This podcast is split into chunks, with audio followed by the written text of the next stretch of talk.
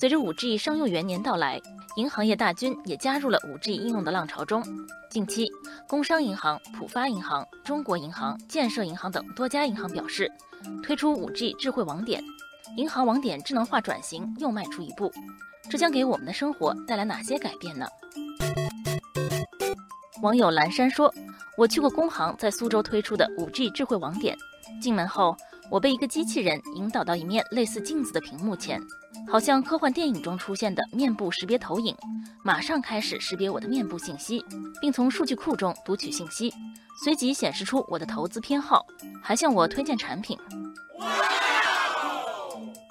网友奔腾是个技术达人，他解释了背后的原理：客户来银行网点扫描设备上的二维码，与机器进行各种互动，都会留下痕迹，并被录入数据库。经过系统分析，就会生成定制化的产品。网友白夜说，在 5G 网络环境下，银行还可以实现不卡顿的远程视频服务，比方说一些科幻电影中的场景就可以实现了。客户远程连接理财顾问，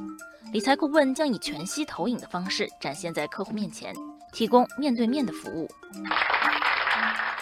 网友贝尔是一名金融从业者，他总结到，在应用层面， 5G 网络的高速传输和低时延优势可以赋予金融业务更多的实时属性。人脸识别、基于微表情的实时风控、新的支付手段，甚至远程开户等业务，在 5G 环境下都有了更大的想象空间。在不少网友看来，银行网点的智能化转型是大势所趋。网友冉冉说，随着线上渠道的完善，需要去银行网点办业务的人越来越少，银行网点数量呈收缩态势。智能化转型是大方向，智能化可以帮助银行节约成本，提高效率，也可以优化客户的体验。网友心愿说，对银行而言，线下网点渠道仍然是最核心的渠道。智能化主要是对线下网点功能的优化和补充，比如远程功能可以在下班以后处理一些非现金业务。网友立夏说，银行智能化转型是好事，但在当下要避免智能化沦为营销的噱头。我去过一家所谓无人银行，基本办不了什么业务，只是宣传起来好听而已。不少网友也认为，在享受金融加科技所带来的便利时，还应该注意防控风险。网友逍遥游说，